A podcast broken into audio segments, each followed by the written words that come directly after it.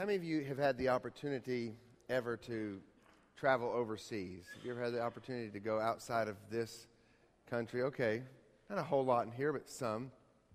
I'm sure you've experienced um, culture shock. Have you ever gone to another culture, another country, and just been a little bit surprised, maybe even caught off guard by the culture that's surrounding you? Um, and when you get into another culture, there's always the challenge of communication or connecting with or engaging with that culture. Evans just got back from a very different culture in Russia. And, and part of the barrier is just a, a language barrier. Just simply the language barrier itself is sometimes a challenge to overcome. We've got a couple of kiddos in our home right now that don't speak any English. They're staying with us for a few days, and luckily Spanish, and so that enables the barrier to be overcome. But Heather doesn't speak Spanish, so she has a harder time overcoming barriers with them than, than I do. So some of it's just the language barrier, but then there's just different things about different cultures that if we're going to engage that culture, we're going to have to deal with the barriers. We're going to have to build some bridges in order to be able to connect with the culture. Even when we lived overseas, we lived in, in uh, Costa Rica for a year, and then we lived in Ecuador, and the cultures in Costa Rica and Ecuador were different, even though they spoke the same language. There were certain things about Ecuador that were different than Costa Rica that we had to learn. And the reason I bring this uh, as a, a, a point of introduction this morning is simply that this text here today, this passage that we're going to look at today, has been used and it has been abused by both sides of the view of, or, or of, of, of, trying to decide how it is that we engage culture, secular culture. How do we connect with, how do we engage, how do we, how do we uh, operate within this pagan culture that we, that we live in? How, how are we to operate in this world we live in? And, and there are some who will use this text to call for um, very much a very contextualized, almost caving in of our values in order, in order to just fit in with the culture. And they'll, they'll look at Paul here and they'll, they'll say, Paul is, is doing that here, so we should do it too. And there's others that look at what Paul says and says, no, it's exact opposite. Paul's totally separating, separating himself from the culture and is having nothing to do with it. And I believe that both views of this text are an abuse of the text. And actually, we find a very interesting balance here and a challenge in this text in regards to how do we operate in within and how do we communicate with a pagan culture. Now, just to kind of help us maybe lighten us up a little bit this morning and we think about communication, I want to show you a funny video. Some of you have probably seen it before because I posted it on my Facebook. But Jordan, go ahead and bring up uh, this video for me there. Can you get your mouse over there to the play button?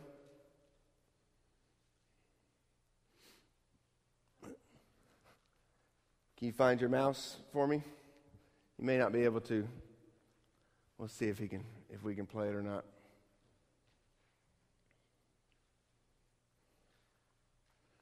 There's the mouse. Aha. All right. There we go. Das hier ist mein Sektor. Das hier ist das wichtigste Gerät des Küstenwächters. Das Gerät und das Gerät. Überlebensradar.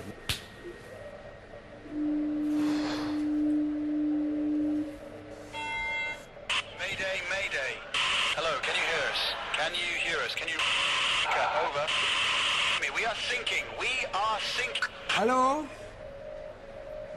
This is the German Coast Guard. We're thinking, we're thinking. What are you thinking about?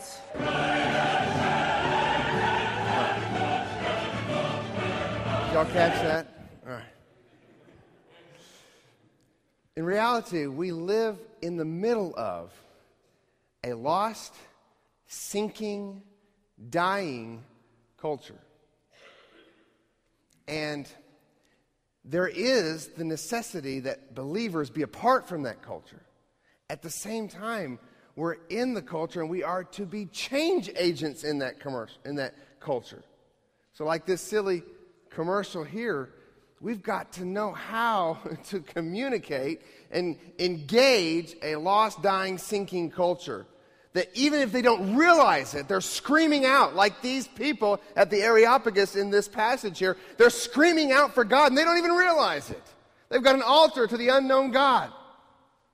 Why? Because, as Augustine said, there is a, a God shaped vacuum in the heart of every man that screams out for the one true God. And that these idols don't satisfy that. Nothing else in the world satisfies that. Only God, the one true maker of the universe, can satisfy that longing of the heart. And these guys, these Stoic philosophers and these Epicurean philosophers, they don't even realize that. And Paul's here to make known what they don't know. He's here to make known the unknown God to these people. But he has to do it in a very wise and yet very bold way. And so I want us to look at the text today and let's find, if we can, a balance here. There's so many things in life that require balance. Um, a lot of times we come to the scriptures and, and, and we read principles in the scriptures and we have to find out how do we, how do we follow those scriptural principles and balance them in, in this world we live in. And so we've got uh, to find this balance here that Paul finds in this passage of Scripture. There seems to be two directions, two polar opposites that pull on all believers and pull on all churches today. And, and really all believers in all churches throughout history. And one, one is to be isolationist, sectarian, separatist, to pull away to, to, to pull away from the culture totally, to, to put ourselves into a bubble, to find a safe Christian subculture, or in many cases, a safe Christian subculture within a Christian subculture within a Christian subculture, because we don't like what these Christians are doing and these Christians are doing. So we find a way to separate ourselves from the world. And that's a pull, and it's a tendency, and there are times that we are called, yes, to separate. No. Set apart, stand apart.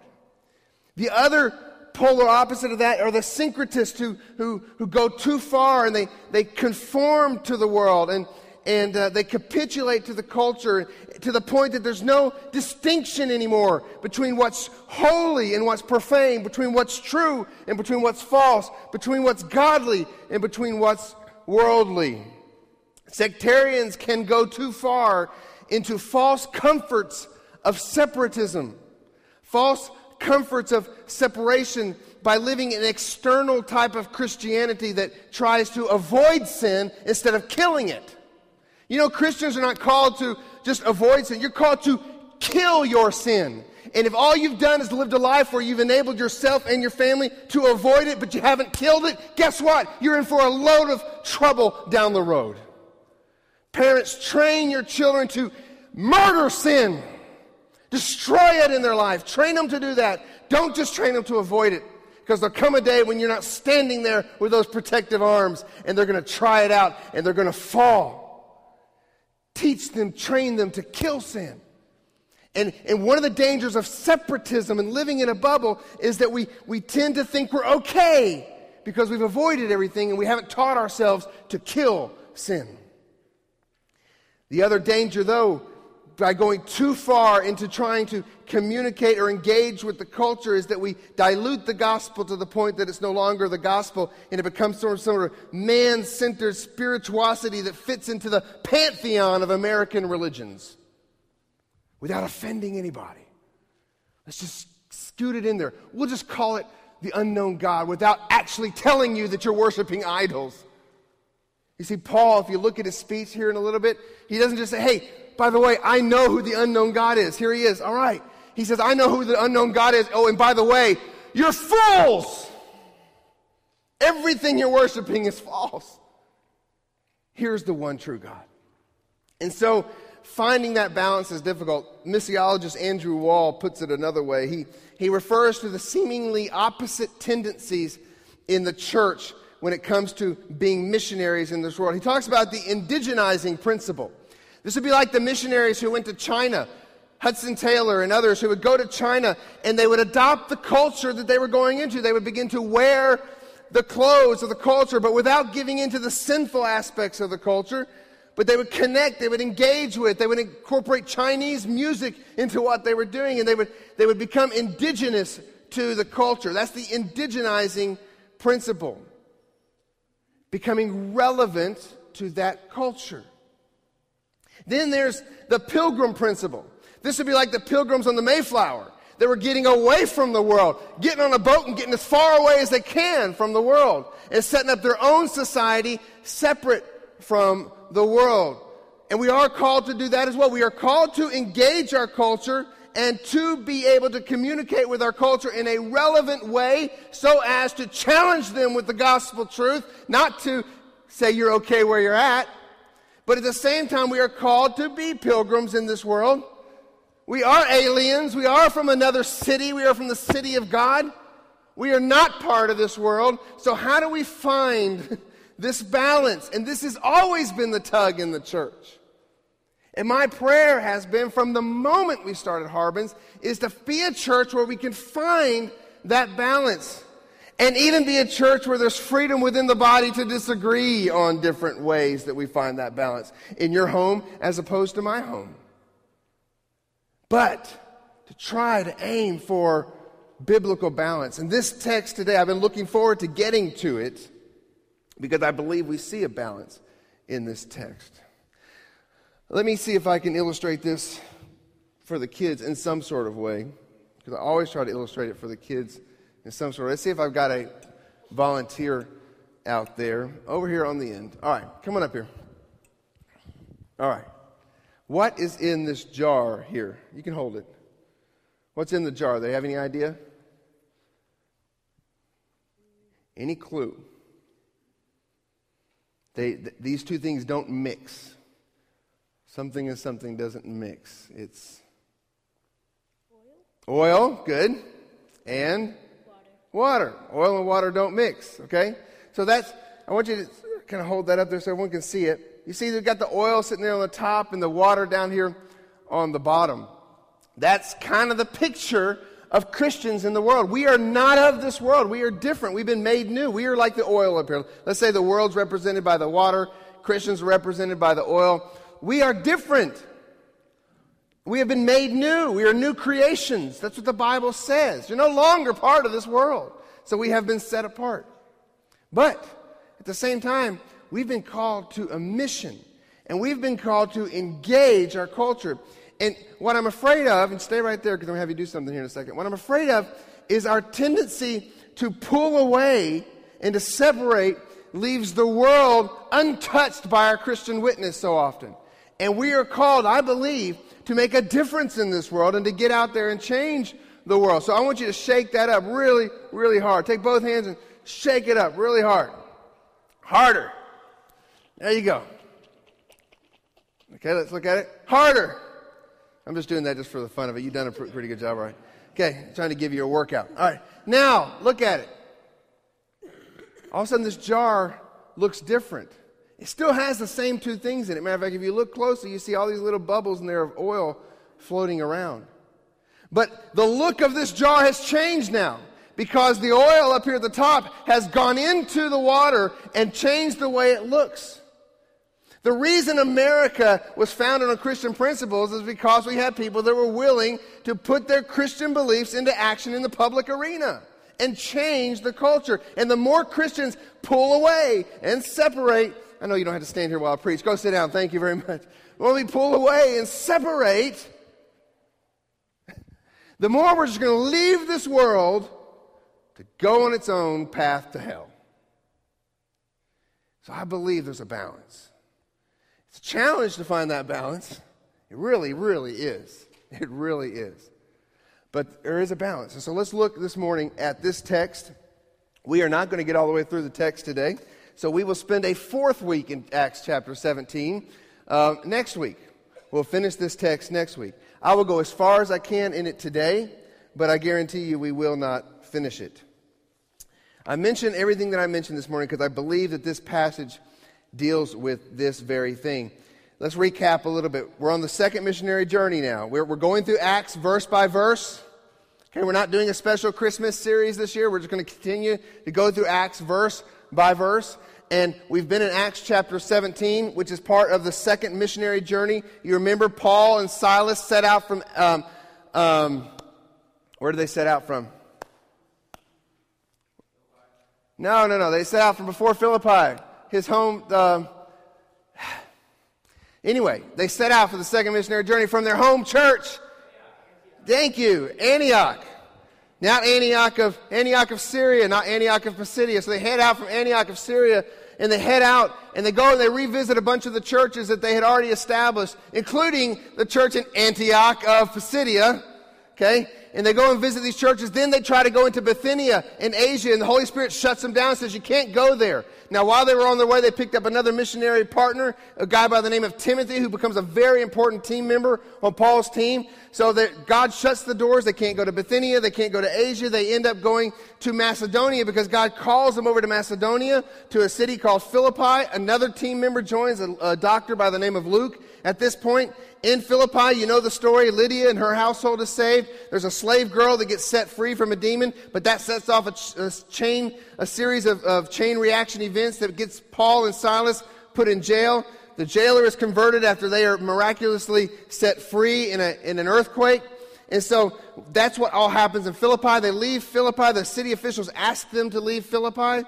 They go to Thessalonica where there's conversions, but there's also a riot. Then they go to Berea where there's also conversions and there's another riot because the mobs keep getting stirred up by these, by these Jews who do not like Paul's message and they follow him. From, they're like stalkers. They're following Paul from town to town, messing up, trying to mess up the missionary work that he's doing.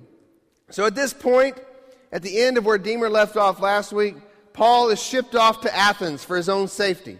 So we pick it up there in verse 16. Now, while Paul was waiting for them in Athens, Athens wasn't apparently part of their original plan, but he ends up in Athens, and apparently it was probably going to be about a three week wait for, for, for Timothy and for Silas to get there. Luke stayed behind in Philippi. So um, he's in Athens, but he gets stirred up while he's in Athens as he begins to look around at the city. Now let's talk a little bit about Athens. Athens is still considered by many today to be the greatest city that mankind has ever built. In its zenith, its heyday was reached between 495 and 425 BC. It became known as the world's center for art, philosophy, architecture, rhetoric, literature, and science. It attracted all the intellectuals from all over the world. It became the birthplace of democracy. Out of it would come guys like Socrates, Plato, Aristotle, uh, Epicurus, Zeno, famous philosophers.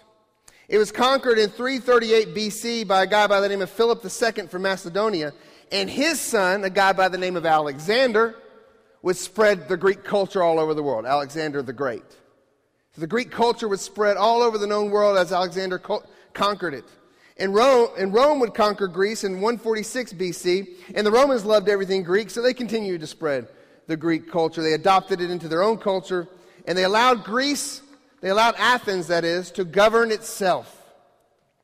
And it remained governed, self governed in Paul's day, and it also remained the cultural and intellectual center of the world.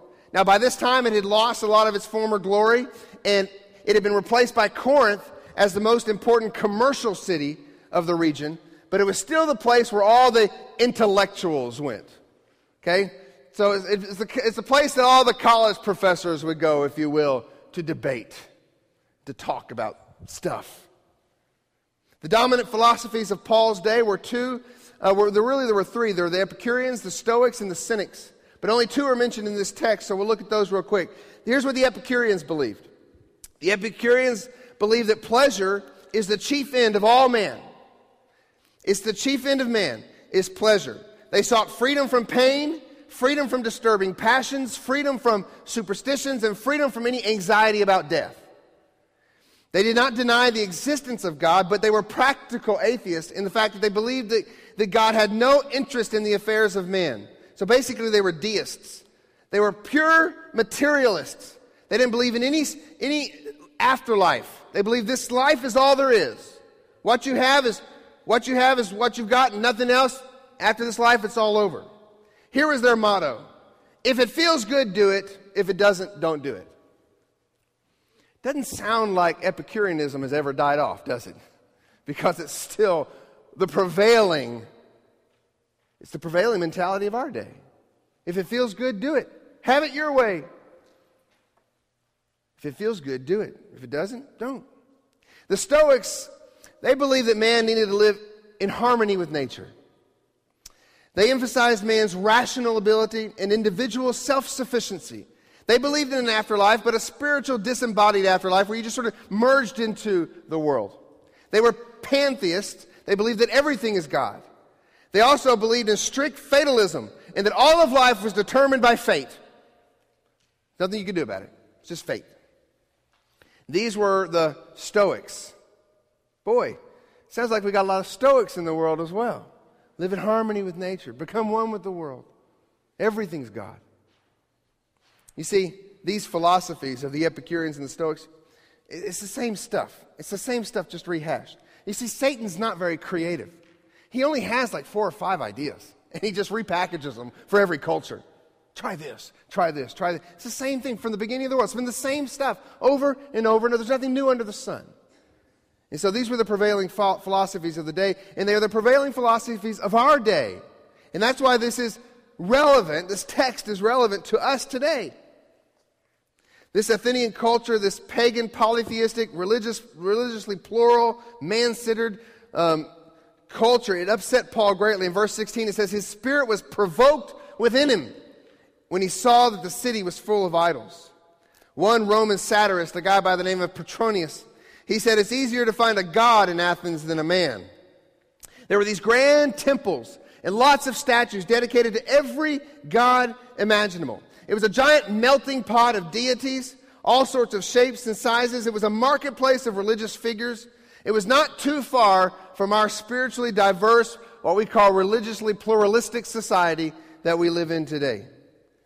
Athens didn't want to leave any deity out, so they put their own altar for an unknown god in there. This was a pagan and God ignorant culture, much like ours today. So here's the first thing I want us to take from our text this morning. The first point in your notes is simply this.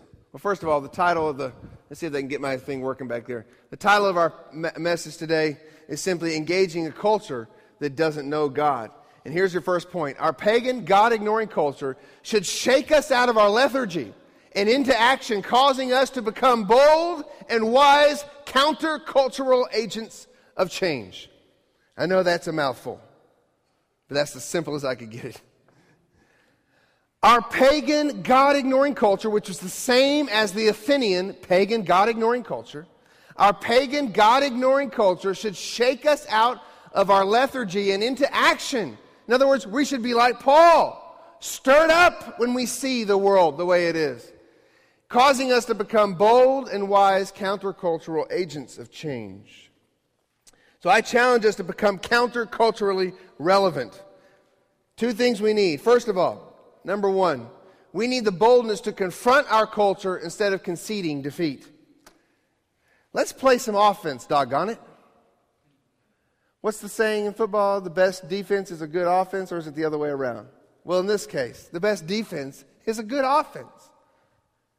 You see, I think my tendency, you may be different than me, but my tendency is to get very stirred up, just like Paul did about our culture. When I hear someone insulting God, and all these idols were an insult to God. Idolatry is a mockery of God. It makes a mockery of who He is. You can't make an image of God.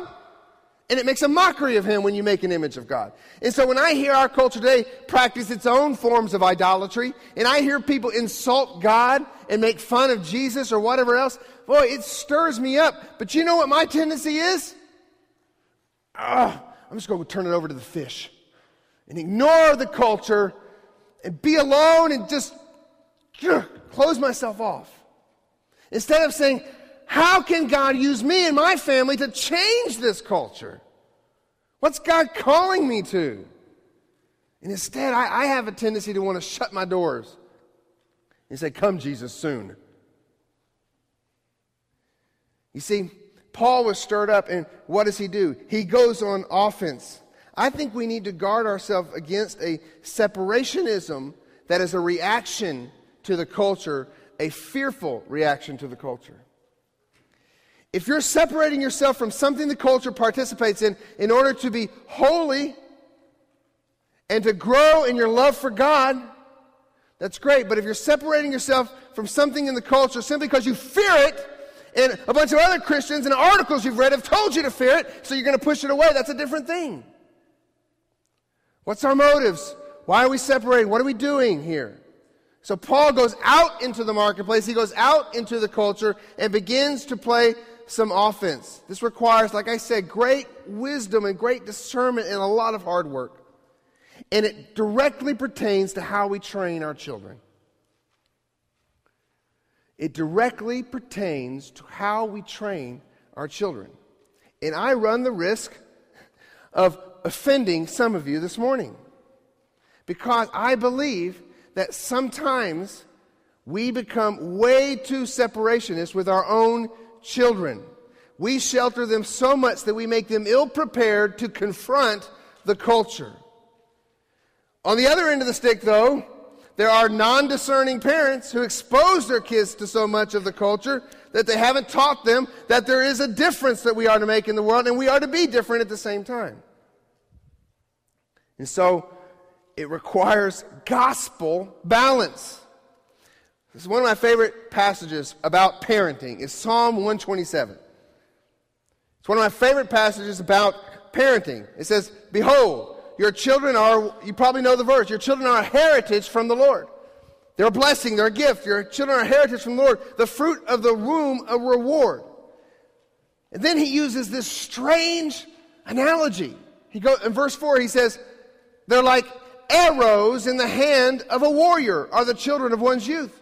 Blessed is the man whose quiver is full of them. He shall not be put to shame when he speaks with his enemies in the gate. Your children have been given to you as offensive weapons against Satan and his culture. And you, as parents, are to keep them in that quiver, train them up, make them strong, put them in your bow and arrow, pull it back, shoot them into the culture. How do you do that? That's the hard part. How do we do that? How do we teach our kids to engage the culture and confront it and not concede defeat? It's very, very challenging. I'm not going to give you, oh, here's 10 points to doing this. Because it's up to each parent to prayerfully, biblically seek how do I do this in my life? But I do believe, and I've seen it so many times, I, have seen wimpy arrows emerge from overprotective, sheltered quivers. And when they got shot into the world, not only did they fail to do any damage to the enemy, they got crushed. They got crushed. Because they lived in a totally sheltered world. I've given the illustration a thousand times, but, but Heather and I grew up both overseas, both in Christian schools. Heather in a much more sheltered, much more restrictive school than I grew up in, but both were Christian schools. And I thought my school was restrictive, but hers was a lot more. And, and, and we can just go, go look at case by case by case of friends, and, it doesn't mean everybody in her school turned out bad, but there were so many cases of those arrows when they went to college, they got crushed because they were living in a quiver that wasn't preparing them to engage the culture. It was teaching them to fear it. And so they were taught to fear it, taught to fear it, taught to fear it. They got in it and they said, I want to try it. And they got crushed. And this is a challenge for all parents to find how do we do this? How, where is this balance? I cannot tell you how to do this. All I can tell you is that I think we should be like Paul, not fearing and hiding away from the culture, but going out, letting our spirit be provoked into action. When it says he was provoked, it says he was agitated. In other words, Paul was ticked. Does our culture tick you off? It makes me mad sometimes. It should. When you hear someone insult God, does that make you mad? How do you react? Do you hide away or do you go on offense? So, Paul is offended here. He's offended because idolatry is a thievery of the glory of God. And Paul will not sit back and let his God be pillaged in such a way. So, he goes out. It says in verse 17, he reasoned in the synagogue with the Jews and the devout persons and in the marketplace every day with those who happened to be there. So, uh, this, verse 17 starts with the word so. Why did he go reason? Why did he talk in the marketplace? Why did he? He did these things because his spirit was provoked. So his spirit provoked him into what? Evangelism. The world should provoke us into evangelism, into outward proclamation of God's truth, of His Word, of the gospel. He's out, he's in two places. He's in the synagogue every week preaching the truth. So, in a more formal setting like this right here, he's actually proclaiming truth. He's not backing down. He knows his word's going to offend some of the Jews that are there. He knows it's going to offend some of the God-fearers who are there, but he's going to proclaim the truth in a formal setting. And I think we're all good with that. But then it says, he was also in the marketplace. Day by day in the marketplace. Reasoning. Now, this word reasoning, it does, the text, the Greek text is dialogete, which is where we get the word dialogue from. And so sometimes people look at that and say, well, he's just having a conversation. Well, he is, but the, the text here insinuates that he's having persuasive dialogue. Okay? persuasive dialogue in Paul's mouth, I'm sure, was pretty bold. It was persuasive dialogue. Not just, you tell me about what you believe and I'll tell you what I believe in. Okay, we'll both go our merry own way. You tell me what you, what I, what you believe in, I'll tell you what I believe in. And now I'm going to tell you what, why what you believe in is wrong. And I'm going to reason with you. We also read that Paul preached Jesus. In verse 18, it says he was preaching Jesus in the res- resurrection. The, uh, the leaders in the Areopagus call what Paul was doing teaching in verse 19. So here's Paul boldly confronting the culture with truth. He reasoned, he preached, and he taught. Paul was living out an as you go type of Christianity. What do I mean by that? Matthew 28 19 through 20, the famous Great Commission. It says, Go therefore and make disciples of all nations, baptizing them in the name of the Father, the Son, and the Holy Spirit You've probably heard preachers say this before. When it says go therefore, that really means as you go, as you're going, as life hits you, as you go to the marketplace, as you go here, as you go there, as you go. And that's the type of Christianity Paul's living, an as you go type of Christianity. And that's the type of Christianity that confronts our culture instead of conceding to it. So we see right off the bat that Paul has a desire to engage this culture he finds himself in. He doesn't try to just fit in. When I say we should be willing to go out into the culture, I'm not saying go fit in. Matter of fact, Paul doesn't fit in. Matter of fact, he gains a lot of attention pretty quickly here. He doesn't just fit in. It says in verse 18, some of the Epicurean and Stoic philosophers also conversed with him, and some said, What does this babbler wish to say? Others said he seems to be a preacher of foreign divinities. The word converse there could also be translated argued. He was getting into arguments with the philosophies of the day, the philosophers of the day. And so he's going out into the community, he's speaking about Jesus, and he's not just trying to fit in. Paul could have fit in. If anybody could have fit in, it was Paul. Why? Because Paul was trained in the Hellenistic Greek culture. He was also trained in the highest forms of Judaism. He was an intellectual elite. Now, if I go try to converse with an intellectual elite, I'm probably out of my league. Not saying I shouldn't. I'm just saying, okay, I'm just an idiot, right? But Paul wasn't. He could have put on the, the, the, the tunic and everything else and just, you know, had the nice. But Paul stands out. He's not just trying to fit in to the culture. They call him a babbler. It literally means seed picker one who picks up ideas like a chicken and spouts them out without fully understanding them. In other words, they were calling him an intellectual scrap collector. Kind of like Cliff Clavin. Do you remember the Cliff Clavin character? Lots of information, but just didn't make any sense. That's what they were saying about Paul. They were saying that he was a, he was a pseudo intellectual, a poser. They were not impressed with Paul. And instead, they mocked him. This, what they say about him here is a mocking word. Why were they mocking him?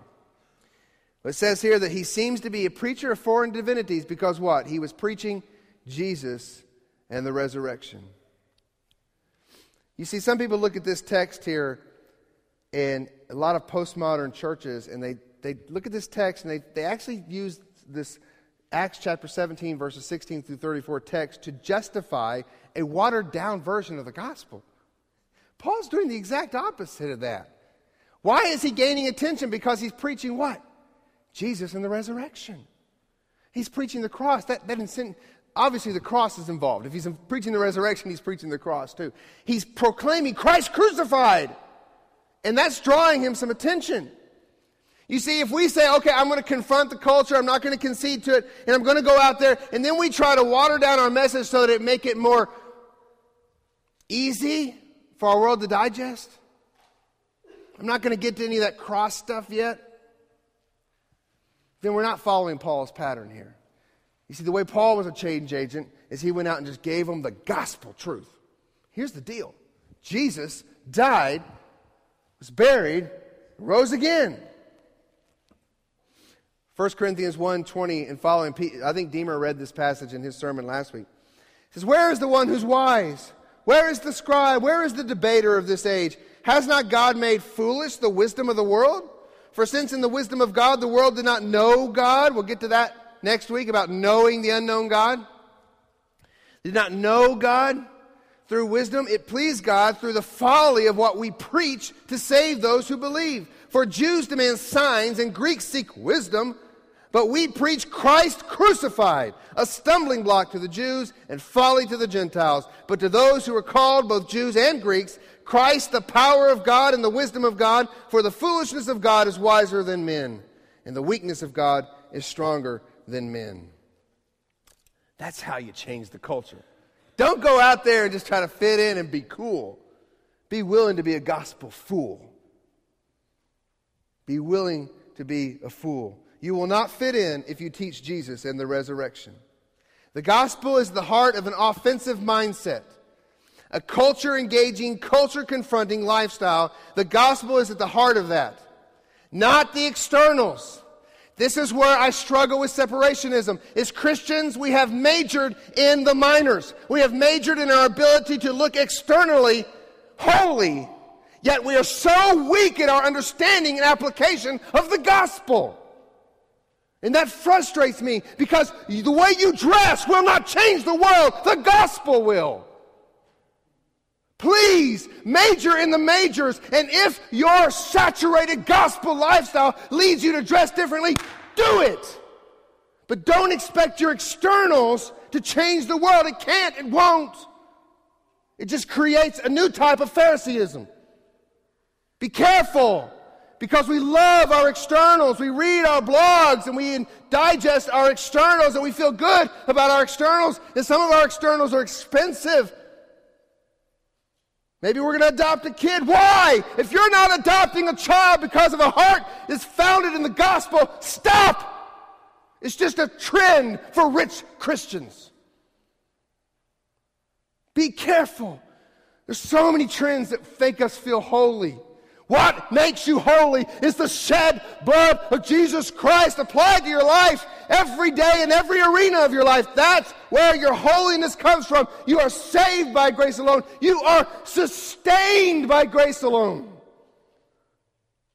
That's where we are to be, and that's how we confront the culture. Back to our story. They take him, they bring him back to the Areopagus, saying, May we know verse 19, may we know what this new teaching is that you're presenting. For you bring some strange things to our ears. We wish to know, therefore, what these things mean. Now, he's not being taken hold in a violent way that they're bringing him to court. They are just bringing him to the Areopagus so that he can explain a little bit more. This is an investigative calling of the Areopagus. The Areopagus is the court of Greece. The Areopagus had been in session since the 5th century BC.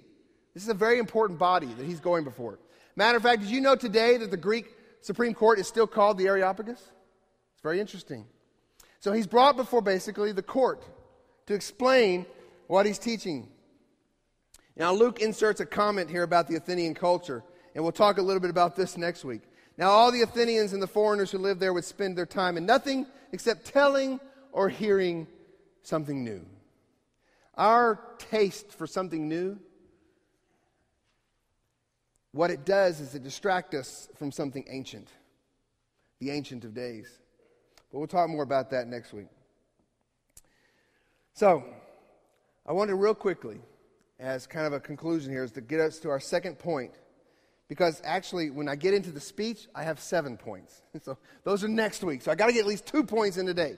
All right, point number two. We need the wisdom We need wisdom to relate to our culture while still refuting it. This is the challenge. Okay, and I say this is a challenge because, like I said, this next sermon that Paul gives, and by the way, all the sermons in Acts are just condensed sermons. This isn't everything Paul said to the Areopagus. Just like everything Peter said at Pentecost isn't recorded by Luke, he just gives us the highlights. We get the Reader's Digest version. And that's the same thing here.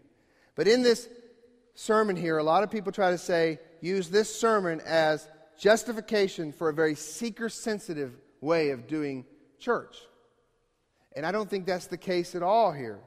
Uh, I think I want to highlight a few things, but um, I do think that Paul is strategic in what he does, while at the same time refuting the culture of the day. Next week, I'm going to give us six ways that Paul refutes the Greek culture, and in doing so, refutes our culture today. Six ways. And then the seventh point will simply be that he calls them to repent. You see, that's the big problem with seeker sensitive Christianity today. There's no call for repentance. Paul calls for repentance in this message. But he does make a strategic connection and he, and he makes a strategic quotation in this text. Verse 22 Paul, standing midst of the Areopagus, said, Men of Athens, I perceive that in every way you are very religious. For I pass along and observe the objects of your worship. I found also an altar with this inscription To the unknown God. What therefore you worship is unknown, this I proclaim to you. Far from saying that he had found the unknown God, he uses the unknown God, the altar of the unknown God, as a stepping stone, as a bridge to begin to connect with the culture he's in while at the same time refuting it. Today, too many people try to peddle Christianity in the marketplace of religious ideas like it's just another religious product for you to try out, when in reality it's no such thing. In reality, it's the only truth and it exposes all other religious philosophies as phonies, frauds, and demonic delusions. Christianity ultimately does not fit in to our culture. But Paul makes a strategic decision to point out something about their culture to give him an in, a foot in the door, if you will, to share the gospel. The second thing is he makes a strategic quotation, and we'll deal more with this next week. But he say he quotes two poets when he says, "Yet he is actually not far from each of us." For and it says in your Bible says, "quotes In him we live and move and have our being." This is a quote from the Greek poet Epimenides from 600 BC. And then he says, as some of your own poets have said, for we are indeed his offspring. That's a quote from Aratus from the third century BC. Now, a lot of people use these two quotes today to justify bringing secular culture into our church services. I think Deemer mentioned a couple weeks ago playing Van Halen as your opening song. I've been to churches that lead off with jump.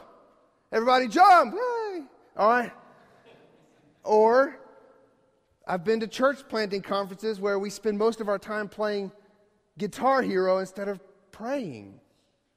And, and, and you know what's used to justify that? If you confront, what are you doing? It's, Paul, he quoted secular dudes, so we can too. Really? First of all, I mean, first of all, this is not a church service, first of all. Paul is in the midst of the Areopagus defending the faith. This is not a church service. So that's the first distinction we should make. Okay? Secondly, I mean, Paul is quoting a poet that's been dead 700 years and one that's been dead 400 years. It's not like he's quoting the Lady Gaga and Jay Z of their day. All right? These are ancient poets already. So it's not like he's, wow, what's hip and cool? Oh, yeah, Epimenides, yeah, yeah. No. What's he doing? He, he's quoting these secular poets to demonstrate the universal condition of mankind, which is what I quoted earlier. Like Augustine said, all men have a God shaped vacuum in their heart. And they're walking around blindly trying to find God. And in their process of walking around blindly trying to find God, they're making their little idols.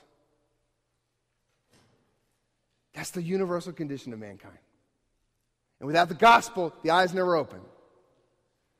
So Paul's using the poets to say, look, your own poets, your own poets show what I'm saying is true. Paul doesn't quote them to be cool, or hip with the intellectuals of his time. Instead, he uses these quotes to show man's need for Christ. He actually quotes them in order to denounce their culture. You see, I'm afraid that many churches use secular music and movies today not born out of an attempt to reject the culture, but out of a love for the culture. I just love this stuff. I got to put it in church. Oh, they're going to love this. Now, I run the risk of being a hypocrite on a day I show a funny commercial that had nothing to do with the Bible, but what was my purpose behind that? In other words, there's a balance here. There are ways to engage the culture, even use the culture, and redeem it for Christ's purposes without capitulating to it, without just trying to be cool. That's my problem with most of the church day. I mean, I remember, as clear as day, right after Heather and I got married, I'm not going to tell you the church, and I remember the sermon. It was right after Forrest Gump came out, and the pastor gets up, and the video clip comes up, and it's, Life is like a box of chocolates. All right? And there's the box of chocolates clip. And then the pastor says, Life is like a box of chocolates. And the whole time he preached Forrest Gump, and we never opened the Bible. And I remember as clear as day sitting at the end of that service and saying, I don't care that life is like a box of chocolates. I've got problems and I need the Bible to help me out with them. I don't need Forrest Gump. I need Jesus Christ. There's always a balance here. And I think one of the balances we find is the difference between a worship service and engaging the culture. If you're out witnessing to someone and say, hey, did you hear that Lady Gaga song and you saw some line in there that, you know what, that may help them connect with a universal reality about the condition of mankind, go for it. I've never heard a Lady Gaga song. I'll just be honest with you. Okay? The name is Lady Gaga? What? Oh, come, can you come up with something else? Call yourself Amy Smith or something. Gosh.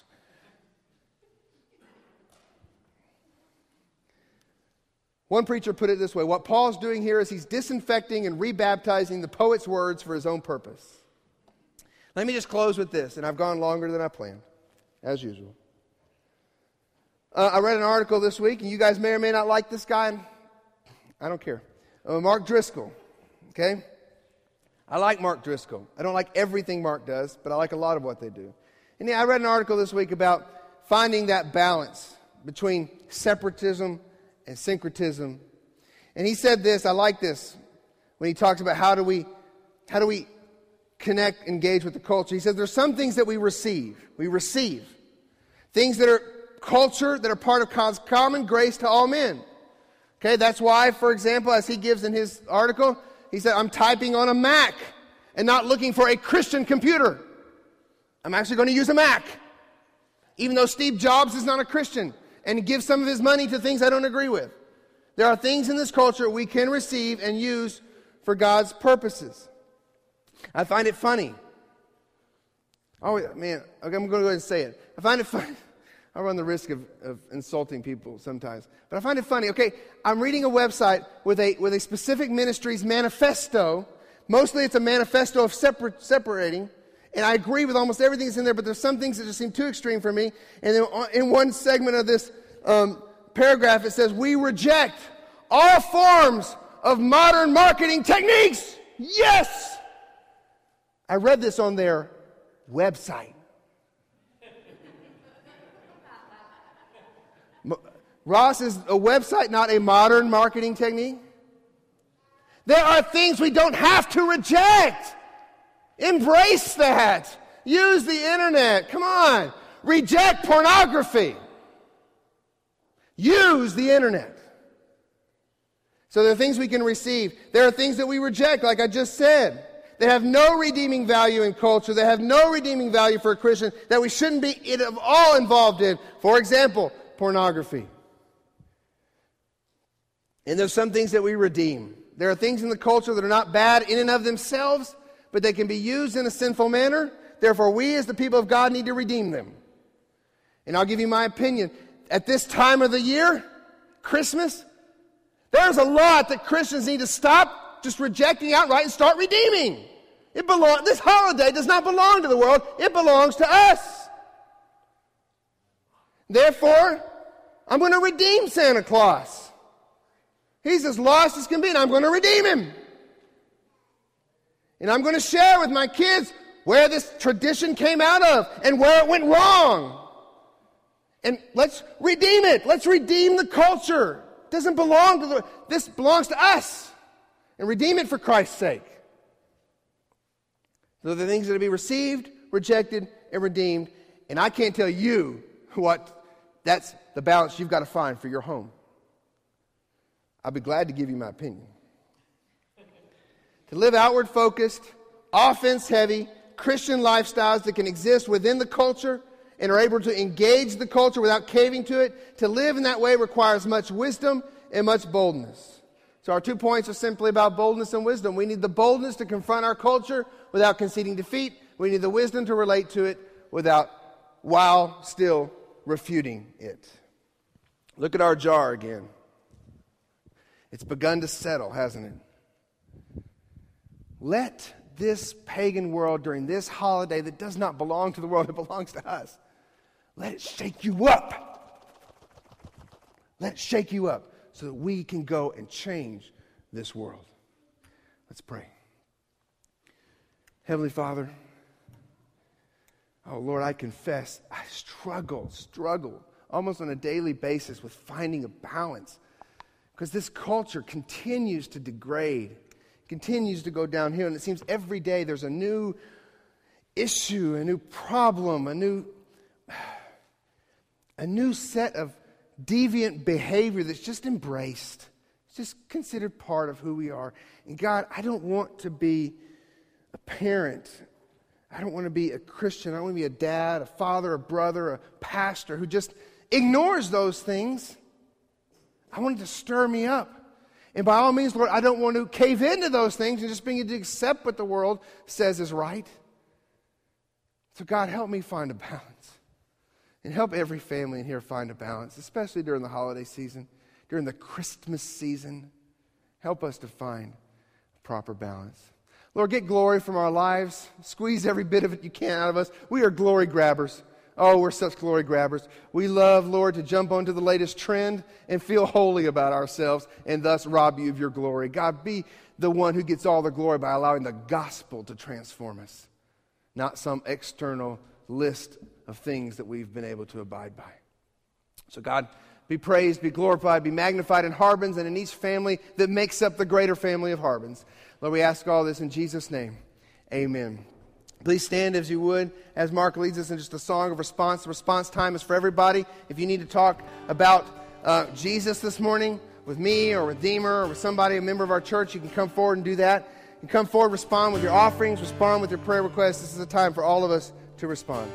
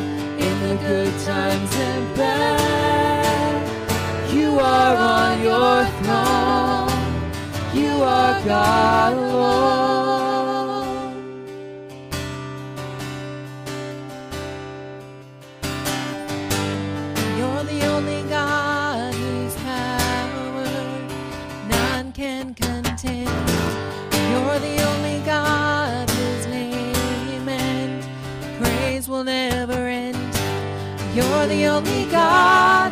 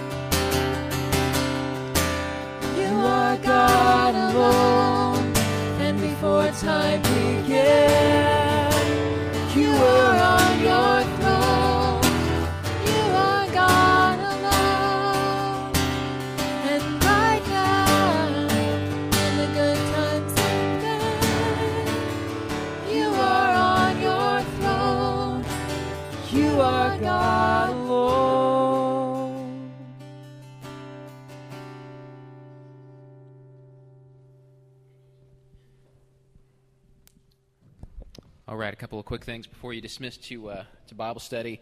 Um, first of all, tonight um, there is a uh, there's going to be a little reception in honor of uh, where is he? Right there. That man right there, Mark Barneycastle, who is graduating from college, which is a huge milestone, and um, huge milestone. And uh, it, it, his what's been great is is that I mean he lately I've been talking with Mark about opportunities that God has been giving him to share the gospel during his college experience with some of his friends in college. So here's a guy who is in the in the culture. He's mixing up with the culture. He's not being like the world, though, and he's sharing about the hope of Jesus Christ. Well, anyway, we're going to um, uh, formally congratulate Mark and encourage him tonight. Uh, that's going to be at the Doyle home from 6 to 8. You, you want to say, say a something? word? Yeah. I just want to say that um, I want to say, come.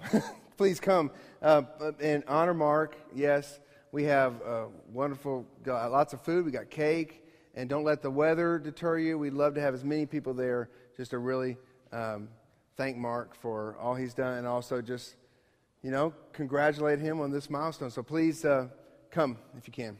6 to 8 at the Doyle House. And um, eh, next weekend is a big weekend for Harbins. It's, it's kind of our Christmas outreach weekend. And so uh, next Saturday, we're going to be canvassing some neighborhoods around here. And uh, we've got these, these little baggies that we can hang them up on the doors of houses. And in the bags uh, uh are Bibles and also um, uh, gospel tracks, information about the gospel, and invitations to our Christmas Eve service as well. I'm very, very excited about this, and we want to hit 200 homes. And if we can get a ton of families out to do this, we can we can take care of that pretty quick and pretty easy. You know, if we get 20 families. Then all you need to do is hit like 10 homes, and then you're done. So that's going to be um, uh, next Saturday, and we're going to be meeting here at the church at 10 a.m., and then we will disperse. And then the following day, uh, evening, Sunday night, next Sunday night, we're going to go Christmas caroling. This is going to be a lot of fun. We did this last year, and uh, we just went from door to door, knocking on doors and singing uh, Christmas carols, singing about Jesus, also handing out information about the gospel as well and that's just a great way to spread christmas cheer and to glorify christ and and uh, and and to spread his word as well and that's going to be next sunday night and uh, we'll, we'll give you more information about that uh, next sunday uh, at the close of the service. And there's a couple other things in the bulletin, a lot of important things. Uh, uh, Lifesong for Orphans. There's some information about how you can partner with them. Also, the Georgia Baptist Children's Home. There's a Christmas wish list, and it's in the back. We got it in the right in back, the back. at, the, That's at the right. welcome desk. So it's the So Christmas wish list. Check that out as well. All kinds of opportunities for you to minister and get involved and plug in. And um, I'm just going to stop right there. No opening. No opening for rewind. No opening for rewind. You're dismissed to Bible study.